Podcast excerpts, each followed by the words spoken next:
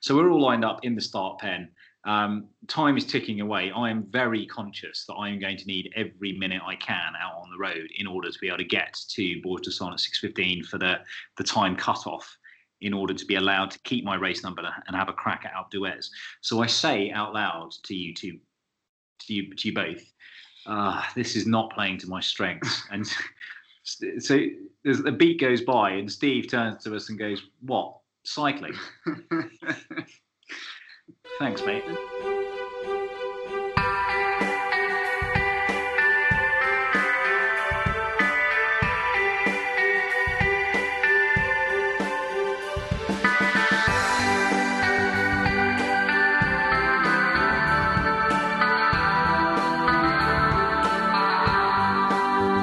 Wait, I didn't quite get that right. Yes. Unless there is something horribly Says the person who offensive. just stopped. Oh, uh, fine. Come on then. Come on then. It's recording. Welcome to a Marmot edition of Life Behind Bars, the cycling podcast that under pressure. Welcome to Life Behind. country you're in. No, no. well, just because I set it up and then you you were both looking at me. Well, consider yourself welcome to Life Behind Bars, the cycling podcast that um, speaks up, that, Yeah, uh, you that talks about cycling uh, against the background of a Lyon cafe. Come on, let's give it, give us the, the the proper intro. That was a proper intro. No, no, like the- Try again. Well, you do it then. Oh, I will. Thank you. Welcome. No. I'm going to pull up. Welcome to Life Behind Bars, the amateur cycling podcast that stops for coffee and a gâteau with Pro Peloton opinion. Uh, I'm Graham Wilgos. With me in Lyon, we've stopped at Lyon Cafe, boys. With me this week, as ever, David Quainton. Yo. The, there's something to my stomach. I haven't had time to think of anything. No, no. And uh, Stephen Balby, Chapeau. the non-finisher to my finisher. Oh, boo. It's a low blow, but okay, so it's a start there. Early it's gone early. Set the bar that low. two of us did 5,000 metres of climbing yesterday.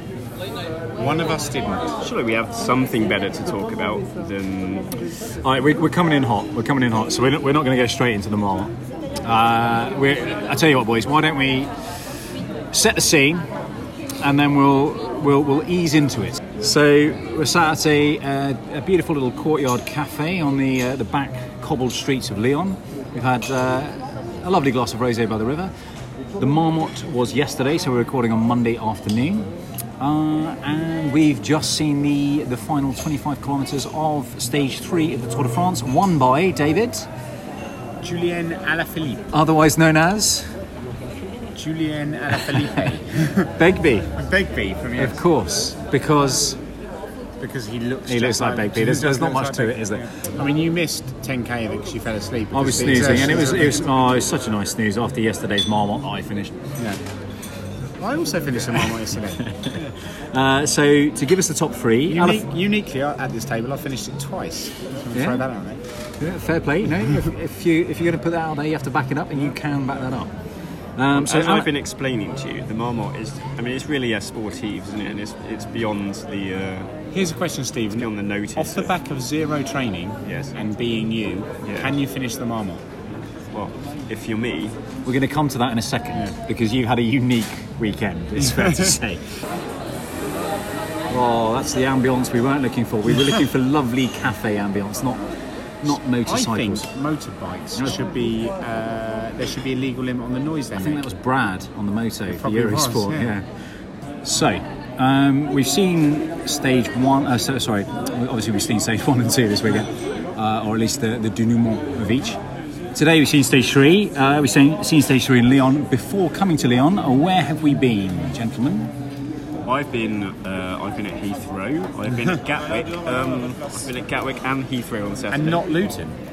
So let's let's just set this up, Steve, and then we're going to press play on you, and you're then. and you're going to go. Well, David, do you want me to tell this story? Yes. Yeah, we, we really do. So It doesn't reflect well on you. Look, we've been talking about this since January um, on, on the Life Behind Bars podcast. Uh, you've, you've probably been, as, as, as loyal listeners, you've been following us on Twitter, on Instagram. David, our Twitter and Instagram handles?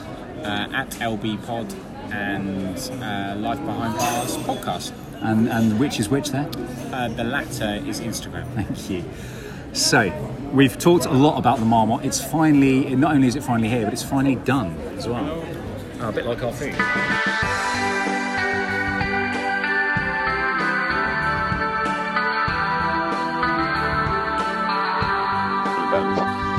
Well, why don't you describe your day? Okay. You know that the steepest street now officially in the world has been has been officially made, as officially recognised as that one near Harlech. In Harlech, yeah. So, um, although I think you can only come down it anyway, we covered this before, but it did remind me one more thing we were supposed to do this. Are you now in shape for it, having done half a marmot? Uh, would we call that half? Yeah, less than half a marmot. Just over a quarter, I think. I d- I rode for seven hours. It's got to go sorry. It's not You've sure, rode right? seven hours. Yeah. What? How? What? Where? Well, f- over five at the point I abandoned, and um, close to over, probably over an hour and a half on out to it. So, as we are recording, so we left our chalet, that chalet apartment. I like chalet. Chalet, it's a chalet, and you'd shaved one leg, and I was riding with you to the start line, and we went. We had to go up about 100 meters before we went down uh, the lower half of Alpe d'Huez. And in that 100 meters, I would say about 98, 98 meters of it were you complaining that your legs weren't right. Oh, and um, 97 of that, I was considering shaving my legs while riding because I had razors in my back pocket. Steve, were you complaining that your legs weren't right from a physical, like I don't have the the power and stamina required to be able to do this race point of view, or were you complaining that they weren't right from an aesthetic point of view? Well, every point of view. Um, they were they were they were just wrong. They that not only were they not right, they were wrong. Um, and they were wrong aesthetically. They were asymmetrical. One was hairy, one was not. One was bleeding, one was not. Uh, and they felt It's a terrible. and that- fascinating. I think I speak on behalf of every other member of the human race when I say it's a fascinating decision to shave your legs or your leg on top of the glandon well, it's not- it's- do. it's not- during it's- the march. I would posit that it's an entirely understandable decision if you at that point have one shaved leg. Did you also do it in, in part to take a rest? I wouldn't. I didn't go harder on the glandons to take a rest at the top. I was waiting for Graham anyway. But the re- reason I, I went ahead of Graham, uh, and uh, for two reasons. A because sometimes if you go a bit harder, it feels slightly easier because Yeah. you can get you can turn the legs over faster and you just feel in more of a rhythm. Yeah, I think everyone's experience. If you're if you're trying to go with someone who's slightly slower than you, for example, it's actually harder than riding at your own pace. for Sure. So there was that and then i just sort of pressed on because i was just you know getting up it. And then i realized at some point uh, if i pressed on a bit further i would have enough time to shave my legs. So i did and then it turned out that graham just rode past me. And i and i still suspect that in fact he didn't ride past me on act by accident. He saw me and I either consciously or subconsciously was embarrassed and just kept going Went deep into the well. Said, right, I've got to drop this guy. Is that in fact what you with, did? with this, this guy with one shaved leg. Were you like they- Luke from- Crow so yesterday? you were if- just burying yourself on behalf of myself. yourself. if I may, Yeah. I, I, Stephen was riding with me Yeah. when we began the Glandon, Mm. and it's a long the world's worst just- just MS un- meet. just under 30K. Well, Steve. Steve's, Steve's there and he's laying out his sort of manifesto for the race, if you will, and he's going, "Come on, mate. You know, I'm going to ride with you all the way. I'm going to be a de- domestique today."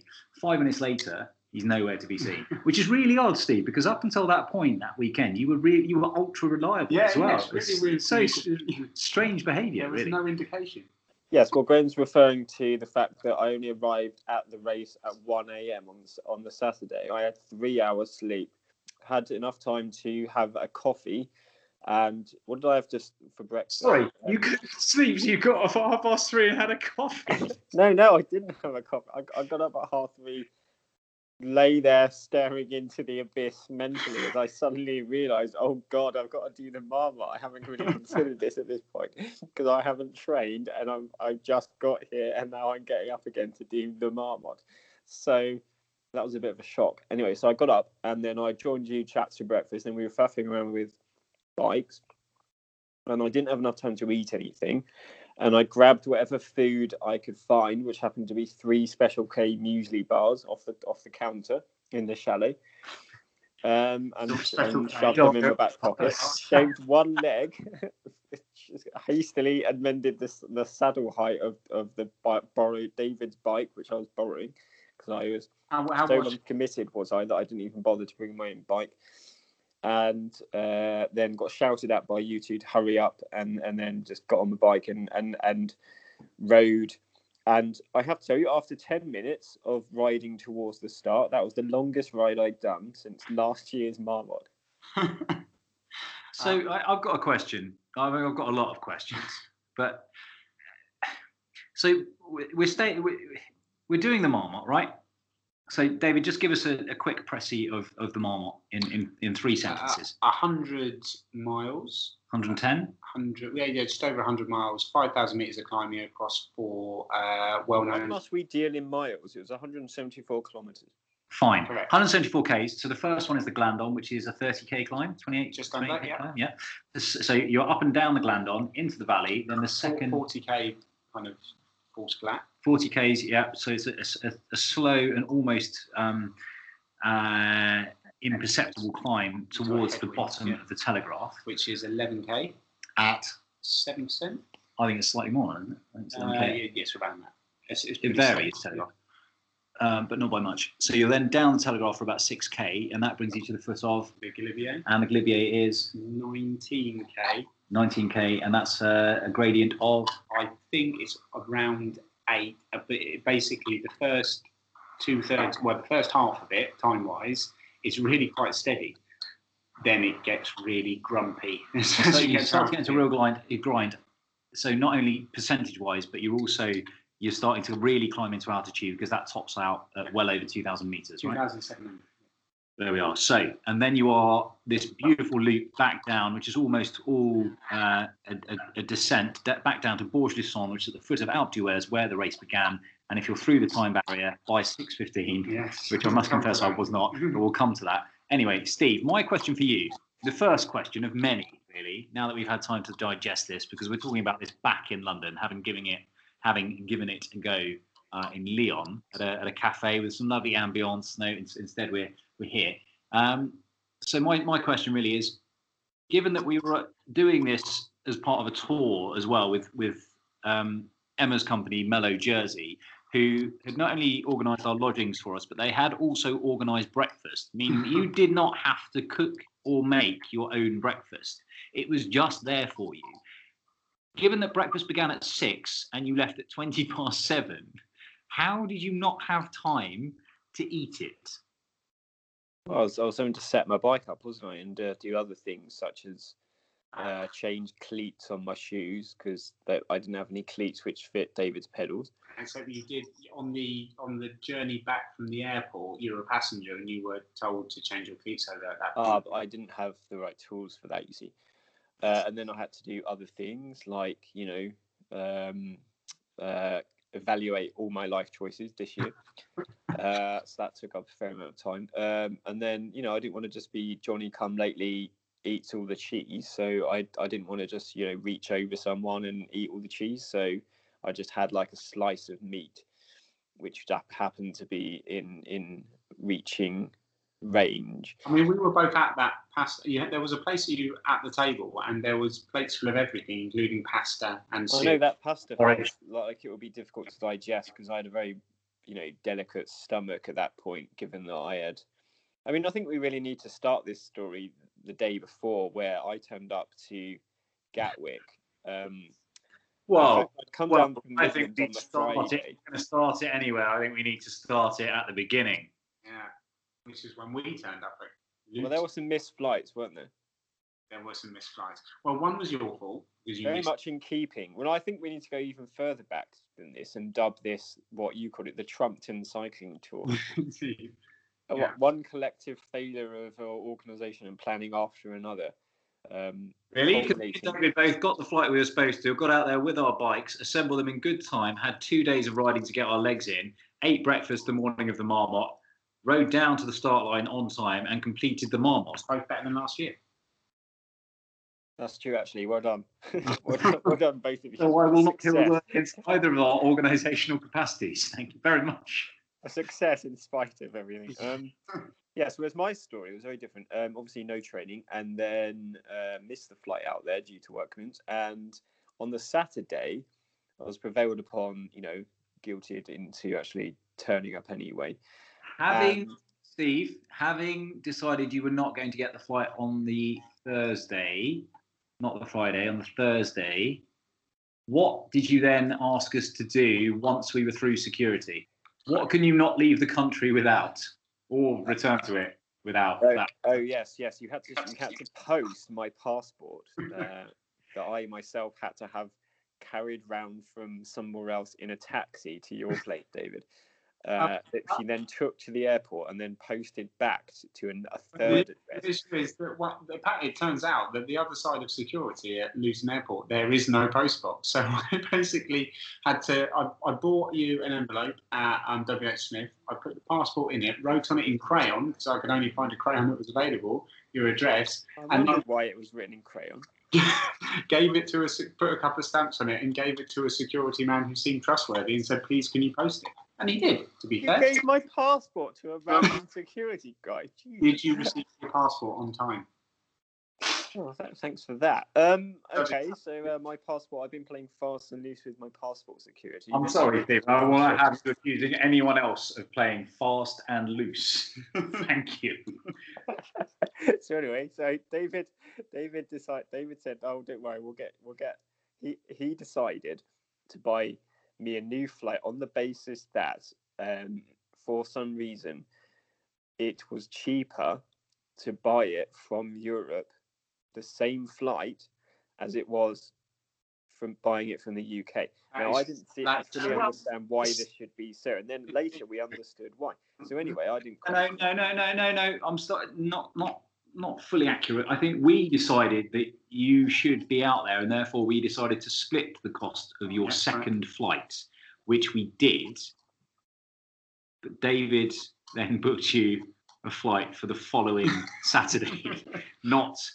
Uh, well, yes, we didn't notice this obviously until I got to the gate for the flight, having had to travel down from the Midlands the day before. And there had been a fire on the line in Wellingborough, which meant that I couldn't get the train straight to St Pancras. So I had to do a six hour trip, a circular trip, which meant going to London and then back up again uh, to get to where I overnighted in, in Hertfordshire um, to collect my passport from somewhere near the airport. Um, then had three hours sleep uh, due to that. Got up, got to the, got to Gatwick on time, got to the gate. Ticket refused, couldn't board. Mystified as to why. Checked the ticket. Thirteenth of July. Uh, it was for this. That day was the sixth. Um, I rang David up calmly and said, uh, "Is there anything you um, you might want you you might notice about uh, the irregularities on that boarding ticket?" And to his credit, he he just said, "Oh right, yes. Uh, well, stand by. I'm going to buy you a new ticket." um, I, I suggested, you know, we might want to call it quits at this point, but he wouldn't be denied. To his credit, um, and that led me to immediately then travelling to Heathrow um, for a flight at three o'clock, which was then delayed um, by a failure of the computer systems at Heathrow and, and didn't get into Lyon until almost nine o'clock. And then um, at that point, you had to record the first sense of humour failure of the day from our host, Emma Dyson. She, uh, we should we should give her a big thank you for trekking out to pick you up. to Um, Grenoble. So yeah. from halfway up Alpe d'Huez to Grenoble. In a in a lightning storm, has to be said. It was very dramatic. It was, yeah, yeah, yeah. yeah. Anyway, so you eventually did the race. Well, we say did So it. yeah, got What- in at one o'clock. Uh, got up again a couple of hours later. Just Uh, get didn't us have any food. get out any. the race with one shaved leg. Having failed to get out any euros at Heathrow, where you had an abundance of time, did you did you not then have a little drama with the cash machine at Lyon. Oh yes, yes. I had to. There was two cash machines at um, at uh, Lyon Airport, and neither of them worked. So I had to call up Barclays and ascertain that it was the machine, not my card. Um, and then had David calling me up and saying, "Well, you've only got 20 minutes uh, to uh, get cash for the coach to get to Grenoble, um, where I was being picked not- up." And then 15 minutes late to go, he called me up again. Well, you've only got 15 minutes now. And then 10 minutes later, 10 minutes, you know. Uh, then five minutes, I just ignored him at that point because I was literally running around the airport looking for a cash machine. I think I covered almost every square meter of the airport. Eventually, in desperation, I simply went up to the coach and, in my broken French, asked whether they would take a card, and they immediately said yes. Why? Of course we would. Um, so managed to get on the uh, on the coach, and all was well. Um, so as I say, started started the race in some in some disrepair um, with the sudden realization that it might actually rain, and of course I hadn't got a raincoat other than some sort of makeshift freebie that David passed on to me from Ride London several years ago, Oh, uh, which much to my amazement found still managed to squash into the saddlebag attached to your bike. So Well, if you take all the uh, Well, the- the puncture repair kit out and just distribute it along the road instead of giving it back to David, then then you'll find you've got a lot of room in those Well, yeah. things. So I started the race late because I was, you know, trying to stuff this large jacket into the saddlebag. Uh, caught you two up. David went off. I acted as a fantastic domestique for at least the first ten kilometres. Um, then, then, then we lost each other. While, while we at the lost top- each other. Oh yeah, we well somehow I don't know. It's crazy how that happened. then you just, said, just, then, a, just a, then you just- silently just put the put the pedal down, put the hammer down, and just rode away. Oh yeah, what did you think at that point? Was it swear word? Uh, well, I mean, to be fair, mate, I wasn't surprised. Well, even at that point, you were weaving over the road to try and save to try and save your legs. I thought, oh god, it's going to be a really long day. It wasn't. It wasn't my intent to ride The away. third way was it? lands on there's a descent, and then it's very steep just Just after yeah, that. was So the, that the spicy meatballs straight Yeah. afterwards. Yeah. Um, Steve, what did you say? Well, actually, I- I'm not going to. I'm not going to do this as question and answer. I'm, I'm merely going to relay Yeah. this how it happened. So we're all lined up in the start pen. Um, time is ticking away. I am very conscious that I am going to need every minute I can out on the road in order to be able to get to Bourg d'Oisans at 6:15 for the the time cutoff, in order to be allowed to keep my race number and have a crack at Alpe. So I say out loud to you two, to you, to you both, uh, this is not playing to my strengths. And so there's, the beat goes by, and Steve turns to us and goes, "What cycling? Thanks, mate." And yeah, Well, I genuinely thought that's what you meant. I couldn't. I so, um, so, yeah. so we we fast forward back to where we were before, which is you having just finished shaving your leg um, near the top of the Glandon. Um, you couldn't find Graham, so what you carried on, and then you what you bonked. Well, I waited. I was up there for half an hour, and we were already near the back. And I was thinking, either Graham has come to grief, in which case he's abandoned or is walking up, or couldn't possibly have taken this long. So I reasoned that well, I'll just have to carry on um, down the Glandon and take it slowly. Um, I was riding your bike with your carbon wheels anyway, so I, I was reticent to.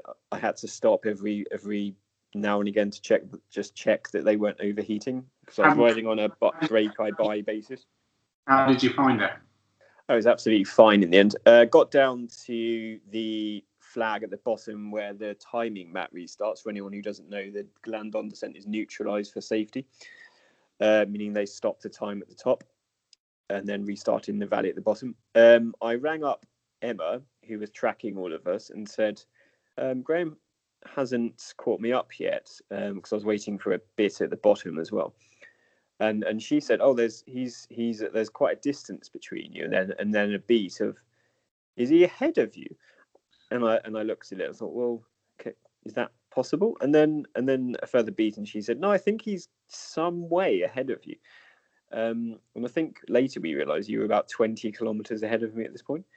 And my initial reaction was, "Oh my god, how did that happen?" And then yes, um, because I thought, "Oh, it's on, it's on." You know, uh, that's great because uh, the the the mission to beat the time limit is on. And then my third thought was, I'm right at the back of the race now. The chase is on. This is absolutely excellent. So I set off with the bit between my teeth, very much so. Um, so far behind almost every one of the 8,000 other people was was either, despite chewing the handlebars for the next 20 minutes, I failed to catch anyone up. Um, then eventually made my way into some back markers, and who were going, who ended up going after I overtook them, going much faster than I expected them to. I was still it really heated up at this point. It didn't. The rain didn't really materialize in any serious fashion, and I had to stop to dis sort of dis disrobe myself somewhat of, of, of an underlayer I was wearing because it felt like a fairness. Um, and at that point, in trying to catch up again, I absolutely exploded because, of course, at this point, you know, four hours in or something, um, I had gone through my three special K muesli bars, and and as I got to the foot of the telegraph, I absolutely exploded in a spectacular bonk, and so far gone was I at that point that I did not recognize it as a bonk and just thought, well, this is, I feel just terrible. And all I needed to do was roll back down to the town, buy a pie and mash or something, and I'd have been absolutely fine. But I think I was already so far behind and sort of giving up.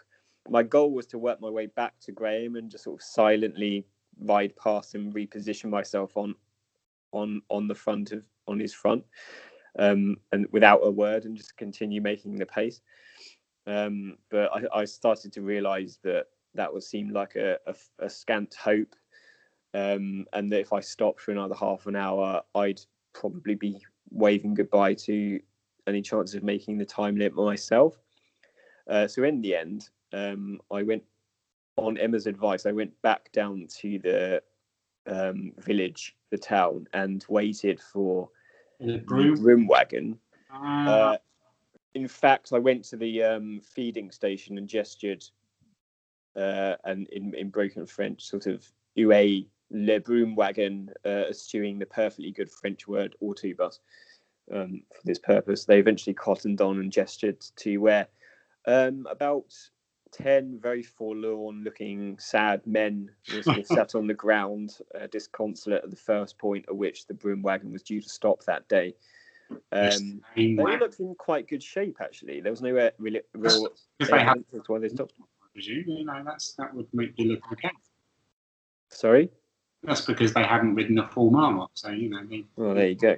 Um, anyway, we uh, took some time to get on the bus, but the bike's upside down on hooks in a trailer, and uh, indeed, then just as as as my as my story will terminate for the time being, and we will pick up with uh, yours and Graham's travails. Um, you found me tracing the route behind Graham on the autobus, on the autobus, and stopping to pick up more forlorn hopes. Uh, okay. How did you feel then, Graham? Up. So the second climb of the day, as you said, is is the Telegraph. Uh, last year, you stopped on top of the Telegraph, had chips and a Mars bar. How did you last, year?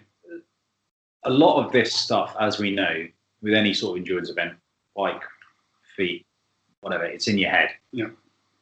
So when you know what to expect, and you, you and I'd eaten very well, so I'd, I'd well, obviously, make it too wet, big, big boy. Uh, I had basically had maybe two thirds of the food that I was carrying with me on the Glandon. Yeah. So I'd gone through four packets of baby food, those squeezy, uh, delicious they are as well. As we know, this stuff is a lot of this stuff is in your head. So once you've done it before, and you, and I and I can remember just how difficult the Telegraph was before mm. last year. Um, and I was right at the back of the race. And whereas this time round, I had the sort of extra momentum of, of, knowing that I'd passed an awful lot of people at the top of the Glandon. Like yeah. it was a proper race village up there still yeah. when I went through, and I barely spent any time up there at all. Um, and I'd eaten an awful lot, big thick boy. Um, I'd had maybe four packets of baby food, those delicious squeezy things, sort of banana flavour, whatever, whatever else. Yeah, well, they, were, they were very good. Um, a couple of a couple of sort of um, dense energy bars, you know, yeah. not like the special K bars you find so many cyclists using. And one more teaser. um, and, and, and drunk uh, drunk very well too. So I'd, I'd, I'd, sort of taken on a lot of what I had. A panache, I presume. Yes, yeah, yeah, of course. uh, Um, so energy wise, I, I, I had the I had the path to be able to get to the top of the telegraph, and and um, I was able to just sort of grind through it. Didn't stop. Got to the top as a homage to um, the two people I, I ended up riding the telegraph with last year, Rich and Karen. Um, I, I, stopped in the same cafe and then got a, had a ham and ham and cheese sandwich and a, and a fizzy drink and didn't go for the Mars bar and chips this year. It was a very quick turnaround at the top of the Telegraph. I reckon I was there for less than 10 minutes this time. which is significant. Yes. 50 minutes. Yeah, after. yes. um, so I was we, at this stage. we started later than last year. Yeah, which didn't help we, me were, get into we the were about 20 minutes later. yeah, so- fact. Um, so I, I, uh, having got to the top of the telegraph, I was actually feeling like it was within my grasp because it was it was maybe one p.m. by this stage, and so I was thinking, timing wise, I'm, I'm, I'm doing all right. I need, I know I need to get a move on here. Um, and then down the telegraph into the valley, my chain came off, which is slightly annoying, and that cost me a little bit more time than it probably should have done. Yeah. Uh, you know, you get all panicked as well. Yeah, yeah. Something's not gone right. Anyway, I did catch up two of the people from our group, Flora and Orla, at the feed station at the bottom of the Right. Telegraph, having got onto the back of a what I can only describe as a Spanish limousine. These lads all Hello, in, Flora. and these, yeah, these, these lads all in red, Yeah. um, who, who were well, they were clearly Spanish, um, and and God bless them, they towed me to the feed station Right, nice. because I did very little work on that on that train.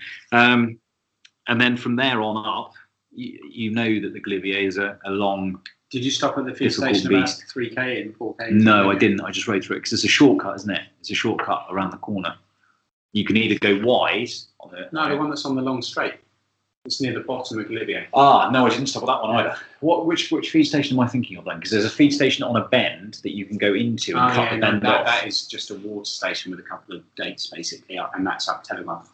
Yeah, That's about halfway up the yeah. Telegraph. I Last didn't year didn't stop, didn't stop there either. Hmm. Uh, All right, so I, and I kept, I kept taking on the salts. My jersey was salty. yeah, by the end. Jesus, it was it was kind of grey rather than black by the end, just coloured white from all the. But you were you would have been way out ahead. You'd have been on onto the. You'd have been halfway up the, the Galibier by this point. Well, my, my day was fairly more prosaic, I think, than yours Stephen's in many ways, because I set off, I did exactly what I wanted to do up Glandon, which was, well, I just watched my heart rate. I was way within myself. I was 20 beats a minute less. What time were you at the top of the Glandon? I couldn't, I don't know what time it was, but it was exactly the same time as last year, but with much less effort. Um, And we'd left later as well. and we left later. So, uh, but then my telegraph time was much quicker again with less effort. Then uh, it was all going swimmingly. Galibier, I did about 40 minutes faster because I only stopped once because I felt some cramp coming on, but I just cleared it out. I saw another one of our party at the feed station there, got onto the top of Galibier and um, shot down off it. But I, I was up the top of, uh, I was able to kind of measure my timing on top of Galibier because I was up there by uh, 3.15 in the afternoon. I was at the Glandon by ten to ten. So I don't, I don't think I even took any pictures. Actually, I can tell you when I was at the Glandon. So we left we left at ten past eight probably in the end. Yeah. After Stephen had told me that my strength was not So I was, I cycling. was up there uh, uh, half past. Did you say ten past ten? Ten to ten. Ten to ten. Yes. Oh, so Nine was- I was forty nine forty nine. I was only up there twenty. I was up there twenty minutes before you. And then yeah, just had the, the best descent ever off of um, Galibier. It was quite windy, but um, enjoyable nevertheless. I was passed by one person this year, which really annoyed me when he did. And it turned out it was this guy that I we kind of inadvertently had this little race up um, the Glandon with, because as as your your pace is never really that consistent depending on the um, the gradient, and some people pass you and then you pass them again. Anyway, he came extremely past me. I got to the bottom of Alpe d'Huez, felt okay. Got to the last 3k and my legs exploded. There we go. The last 3k of um, Alpe d'Huez took me 30 minutes because the inside of my thighs cramped. That's crazy. Um, and so Because it's it's the, the gradient has eased off by that point as well. I've done it. I've broken the back of it, and I was going to be what I wanted to be, which is in my head. I wanted to be inside nine hours, so I wanted to be in the eight something. Um, and yeah, it just killed me. The last half of um, Alpe d'Huez, I could feel it coming on, and I was trying to preserve myself, and then it just still went. And to the extent that they just wouldn't clear. And normally you leave it like maybe 30 seconds to a minute. Your legs kind of clear and you can go again gingerly, but you can go again. And then they clear out properly, but they just wouldn't clear. It was the the pootle back to Bourg d'Oisans that killed me. When you when you do have to start putting some effort in, Yeah. because it, it there is a little bit of Yeah, yeah, got Ascent, that. yeah, yeah. and that just motivation wise is a killer. Because it's also longer than you expect. And you know that you're still about 15 k's outside Yeah, Bourges yeah, at that yeah. point too, 20 k's outside Bourges. And yeah, that is. And then from that point, Bourges actually comes along quite quickly. Yeah, because it's kind of there's there's adrenaline, isn't there? But yeah, so I do anyway. My legs were so bad that the, the left one cleared and the right one didn't. So I actually did the last 250 meters under the top of Alpe d'Huez before you kind of go round to the finishing line. The last kind of proper bit of climbing, the first finishing line that most people know, um, with one leg. It, one leg clipped in and the other foot just dangling to the side, um, looking like like I'd never ridden a bike before in my life, basically. But you you did it in what was your finish time? Is very impressive, Nine eighteen. So yeah, admirable. I was I, initially I was I was a bit disappointed to be honest, um, but I kind of got round it because my um You can't be disappointed with that, Steve. Let's let's bring you back in here because I'm making my way back to Bourg d'Oisans. You are still in the broom wagon, and you've got past Graham, I presume, in the broom wagon. you're aware of just how close I am to the, the, the timing gate where they, they do not allow you through with your race number if you are be, if you reach it beyond 615. Yeah, so um, my uh, purgatory in the bus had lasted some six hours at this point, and A lot, of purgatory it a lot of excuses in that bus as well. From Oh yeah, everyone had a different excuse, and and what I found the most sort of tragicomic was as we were going up Galibier, all these all these guys, all these sort of gangs of CFOs from Guernsey uh, were looking at it as if for the first time and going, "Ah, we really did the right thing, guys. We'd have never made it up here," and sort of gasping as if this this 2,600 meter climb was beyond um, anything they had ever imagined. Um, and and we crested over the top. Um, the bus was filling up. Uh, they had started putting some bikes in the side pods of the, ca- the coach rather than the carrying trailer. Um, and we got over the top, and obviously I felt at this point that um, no one, no one was likely to be picked up on the descent of the Galibier because that's very much the point at which you think you can get back to Bourg d'Oisans. Um, and uh, and my my attention, I sort of came round from a semi doze. Um, it was very hot, very uncomfortable. I was very hungry still. Um, and I was just think I was conferring with Emma, who was telling me that you know David had passed her, that that she had seen you. David looked very um, cheerful, and and you slightly more sort of um, I can fight by this point. yeah, I mean, you know, sort of in a, in, a, in an ephemeral, ephemer, ephemeral sort of in between world, I would say, was the expression on your face. I enjoy descending more than you do. I, I was always my favourite part of the day, descending. I am not a fan of descending, Um, not one bit. especially I, I, my bike had disc brakes on, so I could just go late into every corner. It was so much fun. But it was if you're not if you're not a confident descender, it was quite windy that day, and the crosswinds were actually a bit could be a bit scary actually if, if you got caught by one. Um, there were a lot of people who were sitting very gingerly. Um, Safety first, safety second. What I would suggest that in safety terms, I was the most imperiled being on the bus because I don't. For most people, that would have never been on a coach on top of the Col de Galibier. Um, but I can tell you, it's a hair-raising experience because from your high point, you can see out the window and directly down the side off the road into the valley. Yes. So, because you know, when you're on your bike, at least you feel you, you have the perception of control because you can slow yourself down. Indeed. some crazy French driver hammering it down there on a rickety old bus. Yeah, and I can tell you that that coach was not fully in control a lot of the time, and it was precariously close to the edge. And one, and at one point, uh, one wheel did go off the side of the road to a huge bump, which woke up the entire coach. It seemingly everyone suddenly was like, "Whoa, what's that? What- What's going on?" Did you, get, Um, That's I've got an idea. yeah, did you get the Italian job going through your head? Well, yes, it was. It was not. It was not a comfortable experience. And uh, anyway, we got down the other side, and I was standing to attention, as it were. Um, It was, it was that exciting. That's That exciting. shows you like her, isn't it? I was standing to attention, looking out for in anticipation of seeing Graham. Um, what was he going to do with it? Very different sort of podcast this week. anyway, so essentially, I, I knew like, there was a big clock at the front of the coach, and, and I knew that Graham had to get into Bourg d'Oisans before six fifteen, and I knew that if I saw him at the top of the Galibier or anyway, you know, halfway down, that he was it was curtains for him. So I was very much every corner we went round praying that I wouldn't see him. And I was conferring with Emma as to where he was, and I genuinely felt like he had a really good shot to make it. He he told everyone that he'd crested Galibier just before five, which is very much the point at which you know you need a strong, a fast, fast descent, but you can still make it. So you definitely have a shot.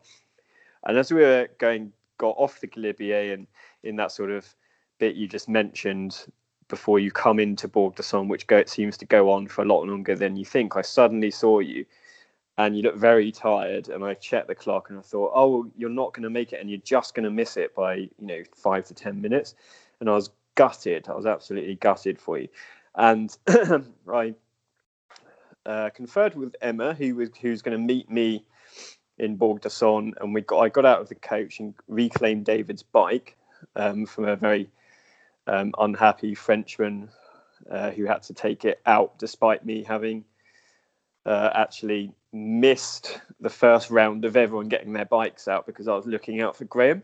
Had to suddenly go up to him and say, "Oh, I need that one at the back as well," and he was not happy. So I didn't do anything for French Anglo Anglo French relations there. So, um, but very much focused on when Graham was coming in because I saw a guy set up a fence across the road, but he wasn't waving people down yet, and yet there was a timing pad just preceding that, and I was willing you in just before he stopped. He started waving people down, and I suddenly saw his his arms go up. He he you know got in front of a guy who just came in and said, "No, no, you must stop here. It's over for you. I'm going to take off your race number." I looked the other way. Graham came round the corner. I sprinted over and shouted. What did I shout at you, Graham? Can you They're closing the gate. Just sprint through. They're closing the gates. Just sprint. Save Yeah, yourself. yeah. And Run much to your credit, you had the presence of mind, despite being very tired at this point, to sort of realise what I was sort of shouting incoherently at you. And and and hilariously, you did exactly that. You just put your head down and barreled through, despite this guy's best attempts to stop you. So at that point, that was vindication of my entire six-hour ordeal in the bus, and I felt very very pleased with the world at that point because it was it was like everything had come full circle and it was meant to be. Um, and then and then you stopped two corners up, up. I got in the van with Emma and you and you requested a coke a coke two two corners up, and, and we came to meet you. And then I got David's bike out of the car, and um, and then the rest was history. We rode we rode up together in glory.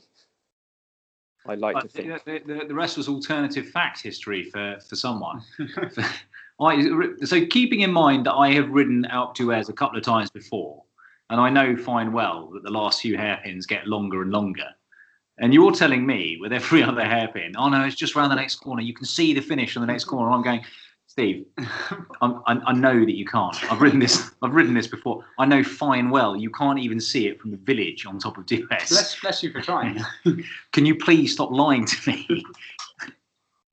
Well, this is in the best traditions of race marshals who typically in running races will always you'll always shout at them breathlessly, how far is there to go? And they'll say two miles, and then it turns out that there's three miles. Or they'll say worse, for just just a bit, and and the, and you'll say, well, what does that mean? Because I need to time my sprint finish. Anyway, I decided that the best way to get Graham through it was to was to engage his natural his natural rage. Um, so yeah, I very much coached the bear and uh, su- such such you know that was his uh, sort of you know he needs to go to that place I feel to to to to, to find that last wellspring of of of um, spirit to get him up those what is a very testing and long uh, final and uh, once he was in that place he was right in the zone he didn't stop um, and uh, he cut you know we, we were going past a lot of people who'd been to the top and came were coming down again and they were all saying "Allez!" and some were saying in English, "Come on, bravery, courage, courage." And to every man, Graham acknowledged their their friendly friendly salute to a fellow brave with a with a magnificent "fuck you." Um,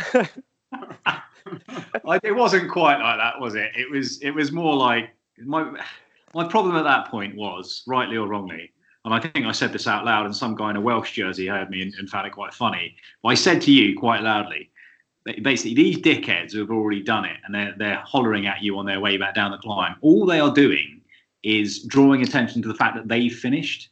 They're feeling magnificent because they've finished. And actually, when someone is uh, when when someone's doing that, as far as I'm concerned, at that point, all they're doing is is, is rubbing it in your face, going, "Oh, come on, mate, I finished." See, I, I feel the opposite when they do it to me. I'm like, I feel it's a lovely boost. I, I, I always take it like as it's intended with kindness. It gives me a little boost. I've got to say. Some I was able to. It was it depended very much depended on the me. tone. When I said it, you No, I don't. but you also knew that I was doing that tongue in cheek Yeah. as well. Like, you you know me well enough to know that um, when I when I gave you some back, it was um, It a bit spicy. blue. uh, but there were a, there were a couple, Steve, where the tone I felt like was about right, and I was like, I was like, thanks, mate. Yes, I mean they had to fight. They had to fall within a very narrow parameters of, of acceptable in terms of in terms of tone. Some of them achieved this, so it, so congratulations to them. I, I also knew that you were going to miss out on something that David I had and I had experienced the year before, which on the final final stretch into the town at the top. Uh, there was an, an elderly gent who was very kindly cupping the buttocks of every single rider who went past and giving them a little push. And while if you're out in the street normally, you would probably object to anyone just coming up behind you and placing his hands, you know, in a lingering fashion in your posterior.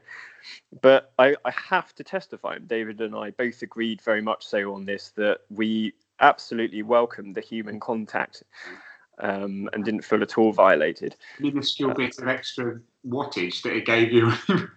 Well, indeed, and you know, I wanted Graham to experience that, um, but um, I felt like, you know, it, it was You did. Thank you for that. And then I offered, there were some people behind you, I'm Scandinavian, and I offered them a push too. And the lady very um, sternly told me no. Hmm? Yeah, Under your own steam. yes. Mm, but the that's guy, wanted to the do guy under your own steam. But I think it's more that I pushed you on the bottom and it might have been a bit weird. Yeah. Yeah. uh, it's probably best that you didn't. No. Mm, You know, I waved her past. Good. I'm sure All made it. Uh, all, all was above board. So, That's that, so, so Graham um, had the uh, rare distinction of being the official Lanterne Rouge, in that you were the last person to get a medal. I don't know. No, they I- no, I no, I can testify to this. This is on video because um, if you actually check the video, when Graham goes over the line, there's still music playing. He's going he's going over the timing mat, and there's the big the bunting out and the barrier still up. And Emma's there and and basically making up for it was very late at this stage, almost gone nine, wasn't it? And she was making up for the lack of the crowd who'd all departed by cheering loudly enough on her own to, to sort of simulate an entire crowd, which I found very touching. But if you check the video, uh, you can actually see a guy who pauses to let you go past and then proceeds behind you and to start dismantling the, the finish just as you cross the line. You are the you are the Lanterne Rouge. He did, yeah, I, there was a, a chap who let me through and sort of waved me through. Um, it felt. I tell you what, it felt. It felt phenomenally good to have you all there at the top. Mm. Even you, Steve, after fibbing to me for about the preceding seven kilometres. Uh, it felt bloody good to have Emma, who was ma- she's making an awful lot of uh, of encouraging noise, and and, and David there. Uh, so thank you, thank you to all three of you actually, and particularly to Emma, whose patience I know was tested at times over the weekend, mostly by you, Steve. Uh, but, but. Was Yes. exclusively by me, I would, I would like to claim.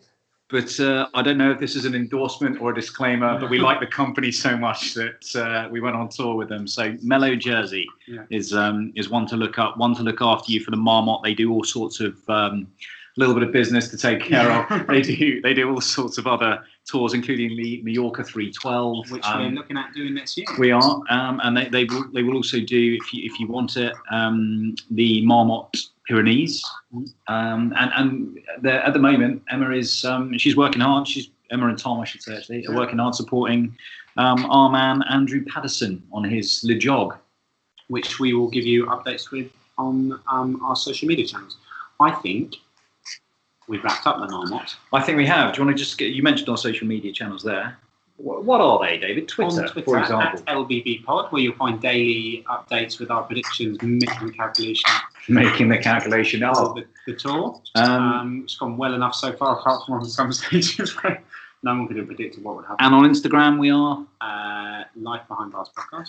Um, talking and making the calculation actually as our resident tipster, because you called the first three stages, I think, spot on. Yeah. And then when a, a an unnamed betting company offered you a free bet to try and entice you back in, Yes. the sort of dove from above Yeah. um, a free pound. offered you a free pound. What did you do with that free one pound bet? stage 10, Yes, the Tour de France, Which was- 2019, which was blown, which blew the race apart. and one of the great stages. One of the great stages, Yeah. but awesomely unpredictable as well. I found at 66 to 1 uh, a young man by the name of Wout Van Aert thought he'll have a chance after a tough stage.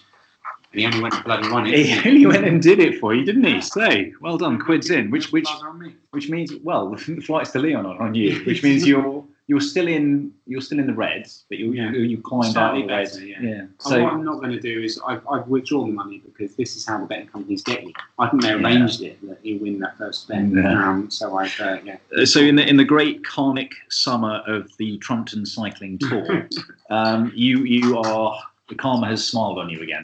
Yeah. I Um, think, I think it's given me, you know, it's not given me complete recompense, but it said, hey, you know, I'm going to give you a break. But look, we're, we're all back in one piece. Um, even you, Steve, which has been nothing short of sensational. Yeah. Uh, and I'm looking forward to doing maybe not the Marmotte again straight away, but maybe we'll do that for someone's 40th birthday. I don't know. Yeah, well, yes, it will be one of ours. Stephen will, well, we'll, both me and Stephen will be 40 by the Marmotte 2021.